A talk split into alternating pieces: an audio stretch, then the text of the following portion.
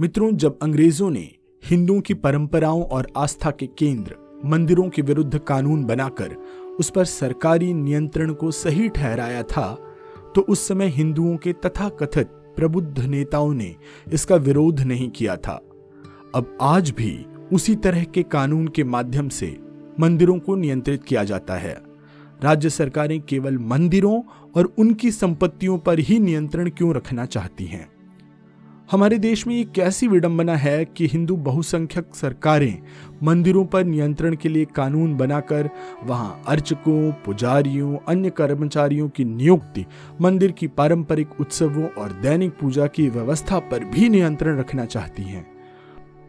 हमारे सेक्युलर भारत के केवल और केवल हिंदुओं की आस्था के केंद्र मंदिरों पर ही निरंकुशतापूर्वक शासन करना किस प्रकार की सेकुलरिज्म को दिखाता है, किस प्रकार की धर्मनिरपेक्षता को दिखाता है। हमने यह भी देखा है कि सरकार की ओर से यह भी ध्यान नहीं रखा जाता कि मंदिरों की पारंपरिक उत्सवों को सुचारू रूप से संचालन करने के लिए वहां पर विद्वानों को नियुक्त किया जाए, और तो और हिंदू के अतिरिक्त अन्य मजहब के लोगों को मंदिर का प्रशासनिक अधिकार देकर, हक देकर मंदिरों की पारंपरिक रीतियों से मनाए जाने वाले उत्सवों में बाधा पहुंचाने का प्रयत्न भी किया जाता है। इसके कई उदाहरण मिलते हैं। मंदिरों और उसकी संपत्तियों पर राज्य सरकारों के नियंत्रण से संबंधित गठित धर्मदा विभाग की नियमावली में यह उल्लेख ही नहीं किया जाता कि मंदिरों की देखभाल करने के लिए इस विभाग का मुखिया या नेता केवल हिंदू ही होगा, न कि किसी अन्य धर्म या मजहब का होगा। मंदिरों पर नियंत्रण रखने के लिए राज्य सरकारें यह दलील देती हैं कि सार्वजनिक मंदिरों की देखभाल के लिए बनी समितियों में भ्रष्टाचार के मामले इतने बढ़ जाते हैं कि मंदिरों के परिचालन में कुव्यवस्था उत्पन्न हो जाती है, इसलिए ऐसे मंदिरों की देखभाल की जिम्मेदारी सरकार अपने नियंत्रण में कर लेती है। सरकारों का कहना है कि कभी कभी तो संपत्ति के स्वामित्व के लिए हत्याएं तक हो जाती हैं। मित्रों, सरकारी मशीनरी का यह तर्क भले ही सुनने में अच्छा लगे, लेकिन हिंदुओं के इस प्रश्न का उत्तर सरकार और सरकार की मशीनरी कभी नहीं देती कि अन्य मजहब के धर्मस्थलों, अन्य धर्म के धर्मस्थानों और कब्रिस्तानों की संपत्तियों की देखभाल में भ्रष्टाचार गहराई तक देख नहीं सकती, तो फिर उन मजहब के धार्मिक स्थलों और कब्रिस्तानों का नियंत्रण सरकार अपने हाथों में क्यों नहीं ले लेती।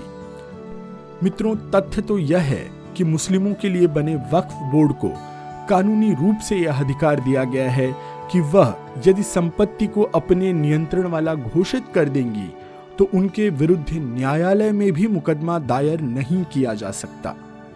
यहाँ सीधा और सरल प्रश्न यही है कि राज्य सरकारें हिंदुओं के मंदिरों को अपने नियंत्रण से कब मुक्त करेंगी। देश के प्रत्येक राज्य में नियंत्रण से संबंधित कानून बनाए गए हैं। यह तो माना जा सकता है कि यदि किसी मंदिर के स्वामित्व को लेकर के कोई विवाद हो तो उसके लिए न्यायालय बने ही हैं। किसी के भी पक्ष में निर्णय तो वहीं से होना चाहिए। न्यायालय जो निर्णय करेगा वह तो हिंदुओं के पक्ष में ही होगा ना। मंदिरों की देखभाल या वहां आयोजित होने वाले पारंपरिक उत्सवों पर यह नियंत्रण तो नहीं रहेगा कि सरकार जब चाहे किसी भी मजहब के लोगों को वहां का प्रशासनिक अधिकारी बना दे। अब यदि वह प्रशासनिक अधिकारी मूर्ति पूजा के विरुद्ध हो तो यह कैसे विश्वास किया जा सकता है कि मंदिरों की देखभाल और उत्सवों के आयोजन में श्रद्धा और विश्वास दिखाएगा। मंदिर तो आस्था के केंद्र हैं, वहां श्रद्धा और विश्वास से लोग जाते हैं, उनकी आस्था वहां आयोजित पूजा अर्चना पर होती है। अब यदि उसे किसी मजहबी व्यक्तियों के नियंत्रण में सौंप दिया जाएगा तो यह श्रद्धालु और आस्थावान हिंदुओं की भावनाओं के साथ विश्वासघात ही है। मित्रों, आपको पता होगा कि बिहार सरकार की धार्मिक संस्था ने अभी हाल ही में एक आदेश जारी किया और कहा कि राज्य के सभी निजी मंदिरों को उनकी आय के 4% का कर यानी कि टैक्स धर्मदा ट्रस्ट को देना होगा। इससे उन मंदिरों को सरकारी संस्था में पंजीकृत करवाना आवश्यक हो गया। अब देखा जाए तो जो व्यक्ति अपने पूर्वजों द्वारा बनाए गए मंदिरों में किसी भी तरह से पूजा आदि की व्यवस्था कर रहा हो और उसके निजी मंदिर में कोई भी चढ़ौती न हो, वह कैसे आय के 4% को कर के रूप में दे सकता है।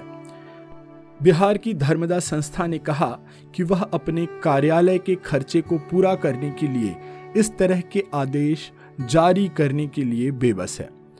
सवाल यह है कि सरकार को इस विभाग का गठन ही क्यों करना चाहिए।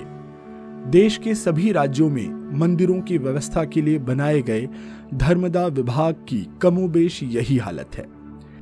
राज्यों में कुछ ऐसे मंदिर होंगे जिनकी संख्या बहुत कम है, जिनकी वार्षिक आय यानी सालाना आय करोड़ों में हो सकती है, परंतु अधिक संख्या में मंदिरों में इतनी भी आय नहीं होती है। वहाँ के कर्मचारियों और अर्चकों यानी पुजारियों का वेतन भी दिया जा सके इतना भी नहीं जमा होता है। जब तक यह मंदिर निजी मालिकों के पास थे, तब तक उनकी श्रद्धा और पूर्वजों की साख बचाने के लिए वे किसी न किसी तरह के व्यय करके इसका भार उठाया करते थे। निजी मंदिरों की देखभाल के लिए मंदिर में स्थापित देवी देवताओं के नाम संपत्तियों को लिख दिया जाता था, जिनसे उन संपत्तियों की आय से मंदिर के खर्च की व्यवस्था हो सके। जब से सरकारों ने मंदिरों का अधिग्रहण करना आरंभ कर दिया, तभी से मंदिरों की देखभाल में श्रद्धा का लोप हो गया और उनसे जुड़ी अकूत संपत्तियों को सरकार द्वारा मंदिर की व्यवस्था के नाम पर बेचा जाने लगा। सरकारें मंदिरों की परंपरा को जिंदा रखने या फिर उनकी वास्तुशिल्प को, उनके आर्किटेक्चर को संवार कर रखने की कोशिश में मंदिरों का अधिग्रहण नहीं करती हैं। हमने देखा है कि कर्नाटक सरकार ने बेंगलुरु स्थित गणेश मंदिर का अधिग्रहण इसलिए कर लिया कि वहाँ की आय करोड़ों में पहुँच गई थी और मंदिर की व्यवस्था के लिए बनी समिति में भ्रष्टाचार के आरोप लगने आरंभ हुए थे। सरकार की धर्मदा विभाग में जब इसकी खबर पहुंची तो विभाग ने तुरंत ही मंदिर को अधिग्रहण करने की तैयारी शुरू कर ली और कुछ ही दिनों में यह बोर्ड लग गया कि यह मंदिर अब धर्मदा विभाग के अधीन है। यह तो मात्र एक उदाहरण है, ऐसी अनेक घटनाएं मिल जाएंगी जब मंदिर ट्रस्टियों के बीच झगड़े के मामले को लेकर सरकारी विभाग मंदिरों को अपने नियंत्रण में ले लेती है। दरअसल सरकार की हिम्मत मंदिरों के अधिग्रहण करने की इसलिए भी होती है कि मंदिरों को लेकर उनकी समितियों या अन्य ट्रस्टियों के बीच जो झगड़े होते हैं, उसके बीच बचाव या समझौते के लिए मंदिर में आने वाले श्रद्धालुओं और दर्शनार्थियों की ओर से सरकारी अधिग्रहण के विरुद्ध खिलाफ किसी तरह का विरोध ही नहीं दर्ज कराया जाता, कोई प्रतिक्रिया ही नहीं दी जाती। कुछ हिंदू संगठनों द्वारा मंदिरों को सरकारी नियंत्रण से मुक्त कराने का बिगुल बजा है, परंतु यह विरोध तब तक सफल नहीं होगा जब तक कि इसे लेकर हिंदू समाज को एकजुट नहीं किया जाएगा और राज्य सरकारों के नियंत्रण से मंदिरों को मुक्त कराने के लिए श्री राम जन्मभूमि या श्री राम मंदिर पुनर्निर्माण की तरह ही दीर्घकालीन आंदोलन नहीं चलाया जाता। देश के साधु संतों ने अब इस कमान को अपने हाथ में ले लिया है, तो हमें विश्वास है कि हिंदुओं सनातनियों के आस्था केंद्र मंदिरों पर से सरकारी नियंत्रण से मुक्ति मिलेगी और इसका आरंभ उत्तराखंड की सरकार ने एक आदेश से कर दिया है। आदेश यह है कि राज्य के चारों धाम में आने वाले मंदिरों को सरकारी नियंत्रण से मुक्त किया जाता है। मित्रों, इंडिया टॉक्स विद आशीष में आज के लिए बस इतना ही। यह अंक आपको कैसा लगा ज़रूर बताइएगा। आप जिस भी प्लेटफॉर्म पर इसे सुन रहे हैं वहाँ इसे शेयर, सब्सक्राइब, लाइक और फॉलो करना बिल्कुल मत भूलिएगा। मैं आशीष पी मिश्रा आपसे आज्ञा लेता हूँ। धन्यवाद, नमस्कार।